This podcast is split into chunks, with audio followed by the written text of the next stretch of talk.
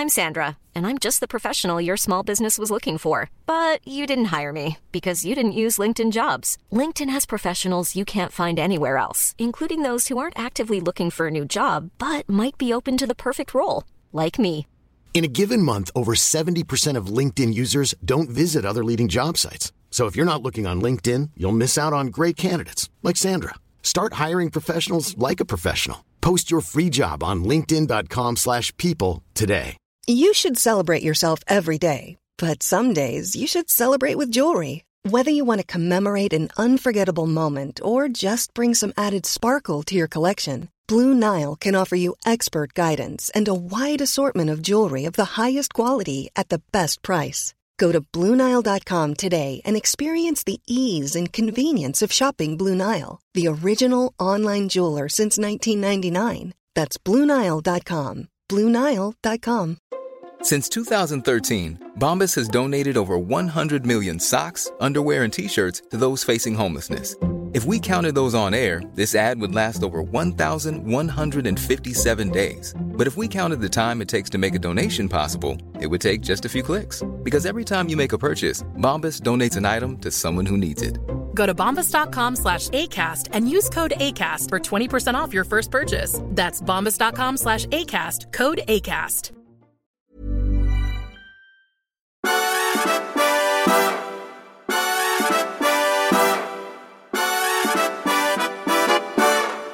God morgon. God morgon på dig. Hur har du sovit? Eh, sådär faktiskt. Sådär. Jag drömt en massa. Det, jag drömmer så tråkiga drömmar nu. Såna här, alltså inte spännande utan ska fixa saker. Och sen, Ja, du brukar drömma sånt där som att du står Ja. i kö eller att du måste skriva till Skatteverket. Eller... ja, just det har jag inte drömt om. Men det, det, nu när du säger det kommer jag på vad jag drömde i natt. Natt drömde jag att jag skulle hämta ett, en påse med något slags särskilt ströbröd hos Camilla Thulin. Men så hade Johan Rabaeus, han, hans, hans man, stoppat någon slags italienska svampar i samma påse. Han var snäll. Och så, men då blev påsen blöt. Och sen så när jag liksom kom ut till hissen, då gick den sönder så ramlade svamparna ut. Och så upptäckte jag att då hade jag inte den där påsen med ströbröd. Så skulle jag gå tillbaka och leta efter den och sen så blev det bara liksom konstigt. att- Men, men vad var det för svampar? Alltså Nej, det var så, psykedeliska? nej, det var så kul var det inte ens. Det var bara Karl Johan-svamp. Liksom. Det var inget särskilt. Det var väldigt generöst av Johan. Ja, vi ska sända Johan en, en tacksamhetens tanke för de där svamparna. Och be om ursäkt för ströbrödet till Camilla. Ja. Men, och då var det väl lite konstigt. eh, Du gjorde mig uppmärksam på, eftersom jag inte är Dagens Nyheters allra ivrigaste läsare, på att eh, idag är det faktiskt en stor artikel med Camilla Thulin i, I, i Dagens DN, ja, just det. Hon Om- talar om status va? Om status Ja, och stilmarkörer. Ja, det, det är intressant. Svenskt Tenn är tydligen. Kan man antingen läsa och skratta åt folk eller läsa och ta efter? Skratta åt man- sig själv. Och skratta åt sig själv. Jo, men, men du, apropå det. Det är så en annan. Nu ska jag se, vad det är Svenskan eller DN? Såg du den här listan över Yrken. Yrken, Ja, statsyrken. det var ju Och jättekul. vi måste, visst, det måste ha varit svenskan va? Vi måste ta fram Ja, den här. var- Jag ska bläddra fram. Nu, nu hörs det ju ingenting när jag bläddrar eftersom jag har padda. Men jag, men kan, jag kan bläddra med New York Times. här. kan låtsasbläddra med den så låter det som om vi har Ja, det är papperstidning. en riktig tidning. Ja, men den, Den är ganska gammal vid det här laget. men den artikel vi ska ha står inte i den. Så att, eh, nu ska vi se. Ja, men den var rolig. Eh, ja. Läkare ska man vara. ja, och det var ju lite kul också för att man inser att, att eh, man har ju valt helt fel yrke om man vill ha status. Eh, eh, nu ska vi se, vad hittar den någonstans? Kan Kan det ha det- varit kulturdelen? Eller? Kan ha varit, jag kan se här. Ja. Det kan ha varit... Kanske var idén i varje fall. Nej, det tror, Tror du jag det? inte. Nej. Tror inte det? Ja. ja det kanske var... Räknar de det som status så kanske de räknar som näringsliv i Svenska Dagbladet. Man vet aldrig. Nej, det är säkert kultur. Eh, nej, men den här listan var i alla fall spännande. För att om man, då, det man, gör ju, man gör ju det som alla gör säkert när de ser den här listan. Nämligen man börjar leta efter var finns jag för någonstans i, eh, i statusskalan. Och det var ju helt uppenbart att alltså det finaste man kunde vara överhuvudtaget, det var ju Oj, läkare. doktor. Ja, läkare är fint. Ja. Eh, Men, men sen var det, eh, det var några saker som var lite förvånande. Alltså, jag, är inte dugg förvånad över att journalist kommer långt ner. Det, Nej, det är ju liksom... 4 procent som tyckte det verkade Ja, precis. Ja, men det, det är man ju inte. Och, och det, kan- det kan jag leva med också eftersom jag inte räknar mig som journalist. Jag, jag, Nej, inte, du gör ju inte det. Mm. jag bara skriver, men jag, jag är inte journalist. Och framförallt är jag verkligen inte utbildad. Jo, men titta, det var det. Eh, Det var DN faktiskt. Mm. Eh, så journalist var, vad var det du sa, 4 procent ja. ja. Eh, men sen så var det då, så, författare som man ju tänker sig ändå liksom, det är 6 procent. Som tycker att det ger hög status. Så det är inte mycket. Lärare, 9 procent. Eh, influerare 2 procent, det kan man köra. Det roliga, den enda grupp som är på listan som har 1 procent i status, det är kabinpersonal. jag vet inte om det beror på SAS-strejken. Ja, det måste spela in. Ja, det är piloterna, de borde ju ligga längre ner i sådana fall. Ja, mm. nej men man, alltså man ska vara läkare eller VD. Advokat är rätt okej. Ja. Och professor också ja, kul. Liksom, professor i vad då? Ja, liksom. och VD för vad då? Det är liksom, VD för vad? Ja, ja, det är lite, statsråd kommer före pilot. Eh, forskare och statsråd är ungefär på samma nivå. Eh, psykologer tror jag där, de, ja. det är 18 procent. Nu står poliser lite grann. Du, du kan ju räkna som psykolog. Ja, men jag, har, ja jag är faktiskt utbildad. Men det, det spelar in kul på en artikel i Svenska Dagbladet dock. Ja. Som talar om det här med psykologi och, och, och psykologiska, psykiatriska diagnoser och hur, eh, hur det här med psykiska problem egentligen har blivit nästan som ett litet eh, sån här amatörområde där alla kan uttala sig om att andra är narcissister och psykopater eller, mm. eller någonting i den där stilen. Det tycker jag är kul för att det, på något sätt känns det som att det, om man lyssnar på so Sommar till exempel, vilket man kanske orkar göra. Då är det väldigt ofta folk som kommer ut och nästan med darr på stämman berättar om hur dåligt de har mått. Vi pratade om det ja. häromdagen. Ja. En kille som trodde att han skulle blivit långt. Men vi är lite oense om det där. Fall.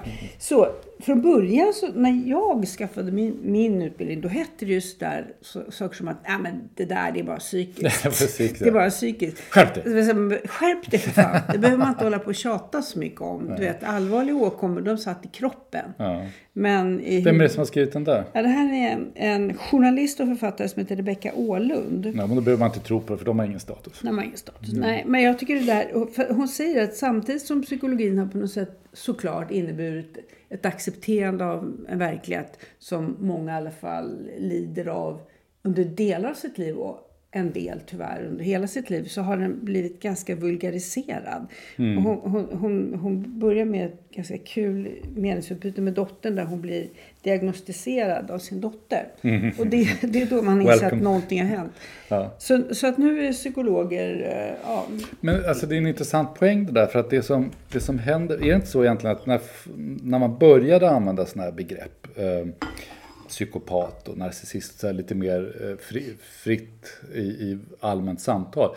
Det var ju nästan som någon slags liknelse, en överförd bemärkelse. Liksom, att, att det var ett sätt att att sätta ord på någonting, på ett karaktärsdrag, utan att man gjorde någon diagnos. Men på något sätt har det liksom gått varvet runt och mm. nu tror man att, att de egna liknelserna eller så att säga, överförda betydelserna av facktermerna faktiskt är facktermer. Så att mm. man kallar någon narcissist så tror man faktiskt att det är en diagnos. Det, blir, mm. det, ja. det är väl det, jag vet inte om det är det hon är ute efter, jag har inte läst den här artikeln, men, men jag tycker det är intressant eh, Alltså psykologiseringen överhuvudtaget av, och har inte det också mycket att göra med Eh, så att säga, den, ska vi säga, den kulturella narcissismen, att man håller på och blickar inåt hela tiden. Och det kanske gör också att man börjar diagnostisera andra människor. Ja, och kanske också att vi har levt i en, i, ja, under andra, efter andra världskriget, tiden där vi hade på något sätt så väldigt lite materiellt motstånd. Så att det motstånd vi hade var kanske sånt som vi tänkte och kände, tyckte verkade jobbigt eller skulle kunna bli jobbigt. Mm. Eller man, mm men, men, men däremot materiellt så mm. hade vi det helt klart förspänt. Och sen nu då, det har vi haft upp några gånger också där med krigstiden i Europa så kanske vi ser det på ett lite annat sätt. Vi får se hur det kommer att spela in. Men, men eh, det här har ju att göra ganska mycket med att man står inte ut med att man inte alltid är lycklig och glad. Och det är en jättekonstig uppfattning att liv skulle kunna, ens skulle kunna vara så. Det du sa där om efterkrigstiden är intressant också för att um, vi hade ju en kompis, Axel Odelberg, på besök här. Hastig, hastig genomresa. Författare. Ja, författare Hur, hur många procent status var det på den? Sex, tror jag. Sex. Mm. Uh, han, um, han brukar stanna när han är på väg till och från Frankrike eller något sånt där. Men han sa någonting som jag tyckte var intressant. Vi pratade lite grann om, om uh, Andreas Hervenkas bok, den här uh, Gir i Sverige som det har snackats mm. mycket om. Och som, som uh, jag noterade att, um, att Jan Guillou har satt tänderna i Aftonbladet idag. Han tycker naturligtvis väldigt mycket om den. Mm. och Giri Sverige, vi behöver knappast liksom, titeln är ganska självförklarande. Det handlar ju rätt mycket om hur, vad som har hänt under de senaste åren och, och hur miljardärerna blivit fler och fler och konstiga förmögenhetsfördelningar och sådär. Det Axel sa någonting intressant när han var här. Vi, satt och, vi nämnde den där Cervenkas bok. Så sa han, ja det är ju in, det är intressant vi har haft vi har haft kanske de 30 bästa åren någonsin har vi levt igenom. Nu är de slut, men vi har haft dem. Och det är en otroligt dynamisk tid det här. Och han såg på det på ett helt annat sätt. Och jag recenserade Cervenkas bok när han kommer. Jag tycker mm. den är väldigt bra på många sätt. Alltså jag tycker han sätter fingret på många konstiga saker. Alltså, och, och saker som är ohållbara, inte minst när det gäller eh, penningpolitik. Och så där. Men det, min poäng när jag recenserade den, det, det, det, var liksom lite grann det som jag kände att Axel var inne på också, det är att han på något sätt missar det som är så spännande i den här tiden. Att vi är i en tid som, eh, det vi egentligen pratade om Axel och du och jag, det var eh, um, det var ju 1860-1870-tal, mm. tågrevolutionen och allting. Så där, där man hade en liknande skeende. Liksom folk som var fattiga kunde bli miljonärer mm. över en natt och, och mm. saker och ting ändrades snabbt. Alltså det är ju en dynamisk tid och, och sådana tider är aldrig mm. Eh, de, de, är aldrig liksom städade och, och, och lagom och, mm. och, pietetsfulla. Liksom. Mm. Och han missar det lite grann tycker jag. Alltså det blir så en sån idé om att man ska kunna återskapa en slags lagom trallande 50-tal. Liksom. Ja, eller är det inte att man försöker lägga rastret, eh, någon sorts dagens rättviseraster över över historien. Det, det, funkar ju inte riktigt så. Jag menar, jag eller gårdagens. Över, eller gårdagens, ja. Ja, om vi nu tar in nutiden. den nya krigseran. Ja, när jag tänker på min farfar var ju född på 1860-talet mm. i en liten oansenlig backe i Närke där jag har varit. Och det, det var verkligen en, en, en backstuga va? En, en backstuga. Och, och eh, det bodde ett gammalt par där. Jag fick gå in och titta där han hade bott när han var barn, min farfar. Men det sägs ju enligt familjelegenden att han gick till Stockholm ja, runt 1900. Ja, ja, ja. men då förstår man. Han hade väl inte pengar till någon biljett i så fall. Och, eh, och med det som en bakgrund så måste man ju säga att det, jag, vet, jag har inte läst Cervenkas bok så jag ska inte nej. säga vad som står i den. Nej, nej, men jag, jag, som sagt jag tycker att det är en bra bok. Jag tycker den är väl värd att läsa och Cervenka skriver ganska roligt.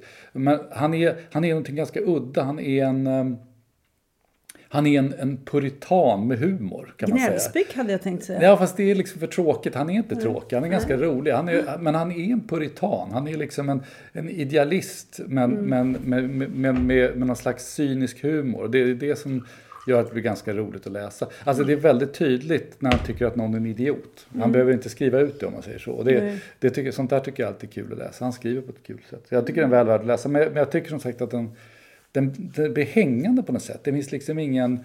Han är inte fascinerad, eller han är liksom inte fascinerad över allt det spännande som händer idag. Utan han är, tycker bara att det är ett problem som behöver rättas till i en kommitté. Mm. Jag hade tänkt ta upp någonting annat ja, apropå det. hur det är idag och om man ska vara gnällig över det. Mm. Vi, vi tillbringar en hel del tid på Österlen och det slår mig vilken otrolig eh, jag ska inte säga lyx, men jo, på ett sätt lyx, ett lyxliv man kan leva här nere om man tycker mat är viktigt och, och saker och ting ska liksom, att det spelar roll hur det ser ut.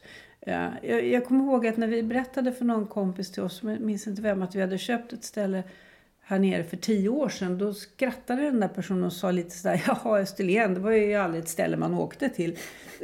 för det var ju någon, någon som bodde i nordvästra Skåne, lite finare och sådär. Men, men nu är det som om man hamnat mitt i någon sorts fransk film tycker jag. jag menar, igår så åt vi fantastisk middag här i en liten by, Borby. Idag ska vi ge oss iväg och äta på tryffelsvinet. I Kivik. I Kivik. Så, ja, men det var fantastiskt. Vi kan åka ner och, och vi kan eh, köpa choklad, på Österlenchoklad i Skåne Tranås som är eh, gjord på plats med specialimporterade bönor. Det känns som att man hamnat mitt i något hipstermecka? Har ja, det? ja, men det är gentrifieringen. Det är gentrifieringen. Lant, den lantliga gentrifieringen, den sker överallt. Ja. ja. Vi håller på att tränga ut lokalbefolkningen och, och det tror jag faktiskt allting blir Vasastan. Nej. Jo. Ja, vi får väl se på reaktionerna det, på den här podden. Nej, men du har, du har ju rätt i det här. Och det, jag, alltså, än så länge är det ju så att det snarare är till nytta för alla. Till gagn för alla. Ja, men vi är ju i praktiken fastboende här också. Men, men eh, det här är ju någonting som, det har vi ju märkt väldigt tydligt de senaste så att säga, fyra åren. Att mycket fler saker är året runt. Mm. Än vad det brukade vara. Det brukade vara, det är en ganska kort säsong här när man räknar turistsäsongen. Kan det vara sex veckor kanske? Någonting sånt där. Ja. Men, men nu är det ju väldigt mycket många av de här ställena, de kanske inte har lika generösa öppettider när det inte är säsong, men de har oftast öppet. Ja. Och det tycker jag är kul. Liksom. Det, det, det händer ju liksom någonting. Mm. som gör, för det här är trots allt glesbygd om man räknar i EU-mått mätt. Ja, det, det, är lite svårt att känna det. Det är lite ja. som när man kör på landsbygden ja. i England. Man känner ja. inte att det är glesbygd. Nej, det är ju nej, någonting men... runt varje krök. Ja, men så är det. Men det, men det tror jag det kanske bara är fifflat på det sättet så att det ska komma EU-bidrag. Jag vet inte. Men jag bara för mig mm. att vi ligger i något glesbygdsområde. Det var i alla fall en ut... Alltså Simrishamn är just en, var ju en utflyttningskommun åtminstone tills för nyligen. Jag vet inte ja, om det är men nu. nu bygger man så mycket där. Ja, det är sant. Nu är det nog kanske inflyttning nu. Tvärtom. Nej, jag är bara fascinerad över hur mycket fina, vackra, goda saker man hittar här överallt. Och sen har vi ju faktiskt en del um, man kan ju, ibland kan man ju bli lite Alltså kultur på landet kan ju vara vad som helst. Mm. När det är konstrunda här på påsk så kan man väl utan att överdriva säga att en, en, en del av det som visas upp är kanske inte jättespännande. Mm. Uh, det är sant.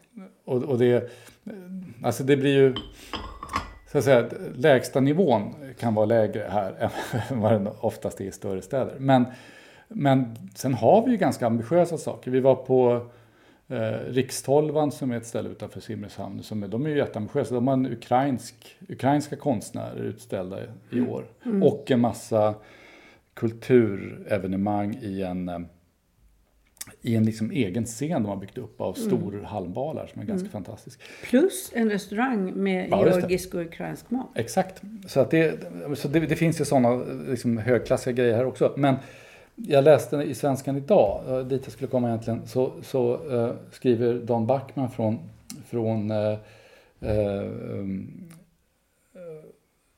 ja, från, från Tidska galleriet. utställningen som pågår där i Stockholm alltså. och det är rätt mycket han ser som man inte tycker är så intressant, moderna saker. Men sen så skriver han om Acke Kumlin uttalas det va? Även mm. om det stavas Kumlien som ju var chef för Tilska eh, ett, ganska länge. Eh, och han, de, det finns en utställning på Tilska nu med hans oljemålningar. Mm. Och det är tydligen, som jag förstår av, av, av recensionen, jag har inte sett dem på riktigt eftersom jag inte varit där, men så det är ganska små målningar, men väldigt fina bilder man får mm. se. Alltså det, mm. det är en, de är gjorda på 20-talet, 30-talet, mm. men de är inte modernistiska. De är snarare, eh, försöker fånga liksom gammalt eh, gammalt måleri men i, i ny version. Lite grann så här färgmässigt så tänker jag nästan 40-tal, alltså det är föregångare till, man tänker sådana här som eh, eh, de här arbetarmålarna, eh, mm. vad hette han, eh, Amblin och sådär, mm. liksom, någonting sånt där. Mm. Den där utställningen skulle jag vilja se. Ja, men jag tycker det är kul med att eh, Dan Backman som skriver att han gör en analogi till Edward Hopper. ja, just det. Man kan verkligen känna det här mm förmågan att läsa av en, en stadsbild eller ett mm. hus och människorna. Och egentligen inte fastna i någon detalj utan ge mm. intrycket av en känsla. Jag tycker det är fantastiskt. Han, han pratar också mycket om hur de här målningarna är gjorda i, eller pratar, han skriver ett par rader om att de här målningarna är gjorda i, i i brunt, ockra, beige, alltså väldigt dova färger, men någon enstaka färgklick. Och det finns ju en fin en fin bild som är återgiven här. Där liksom den enda färgklicken är en röd flagga. Mm. Eh, liten, liten liksom i bilden. Men just mm. därför att den är röd så, blir den liksom, så drar den hela perspektivet mot mm. den punkten. Vilket fungerar väldigt bra med kaféborden och så som är i förgrunden. Mm. Det är väldigt kul att se eh, den eh, kompositionen. Som ju säkert inte är en slump. För som, som, eh, eh som Backman påpekar så, så är ju Kulmin kanske mest känd som en författare om oljemåleriet, alltså rent mm. tekniskt, hur går det till? Liksom? Hur, hur har mästaren gjort sina bilder? Så han, man kan utgå ifrån att när han målade själv så visste han vad han gjorde. Undrar om det är danska flaggan? Ja, jag vet, jag funderar också på vad fan det där kan vara för någonstans. Det är ju inte Stockholm, det är det ju inte. Det, det, men det, alltså, antingen är det ju jag skulle tänka att det, liksom, det kan, skulle kunna vara Köpenhamn, men det skulle också kunna vara Berlin. Uh, jag vet inte. Ja. Det framgår inte av titeln tror jag. Det står bara kafémiljö tror jag. Och sånt där. Ja, och om man, är, om man nu råkar ha sin sommar här nere Mm. i Skåne på Österlen så kan man ju också ta sig till fabriken som Mm. ligger i Västerkille Ja, just det. och se två fina utställningar. En som är Kristo, Mm. fotografier av Kristus verk. Och en annan som är P.G. Tillander. Så det, det, det finns mycket. Och den här Kristutställningen är kul för där finns även, man kan se prov på materialen när man använder när man slår in de här olika stora Broarna. byggnadsverken, broarna och, Ja. och, och, och triumfbågen. Och det. det är ganska kul att se både repen och, och, och tyget för det är väldigt viktigt att välja rätt sorts tyg. Ibland ska det ju flyta liksom och det ska reflektera ljuset på ett rätt sätt. Så det är ganska kul just det tekniska där också. Hörru, jag tänkte fråga dig en sak nu precis innan vi slutar bara. Gör det.